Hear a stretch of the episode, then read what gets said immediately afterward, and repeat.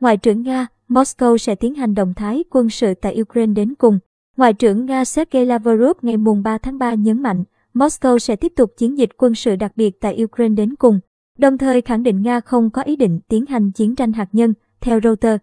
Trong một cuộc phỏng vấn trên truyền hình nhà nước, Ngoại trưởng Nga nhấn mạnh chắc chắn một giải pháp cho cuộc khủng hoảng tại Ukraine sẽ được tìm ra và một vòng đàm phán mới đang chuẩn bị bắt đầu giữa các quan chức Nga và Ukraine. Tuy nhiên, ông nhấn mạnh cuộc đối thoại của Nga với phương Tây phải dựa trên sự tôn trọng lẫn nhau. Đồng thời cho biết thêm Nga có rất nhiều thiện chí nhưng không thể để bất kỳ ai phá hoại lợi ích của mình. Ngoại trưởng Nga cho biết Moscow sẽ không để Ukraine có những cơ sở hạ tầng có thể gây hại đến Nga, không thể dung thứ cho mối đe dọa quân sự từ Ukraine nhấn mạnh Moscow hành động đúng đắn khi tiến hành chiến dịch quân sự.